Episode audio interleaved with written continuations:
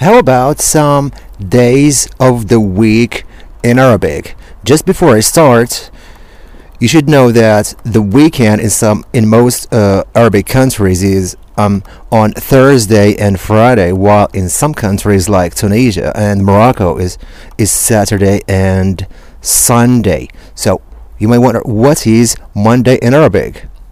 Al Ithnain, Monday. Al Ithnain. Tuesday الثلاثاء Wednesday الأربعاء الأربعاء Thursday الخميس الخميس Friday الجمعة الجمعة Saturday السبت السبت and the last one is Sunday, Al Ahad. Al Ahad. All right, there you go.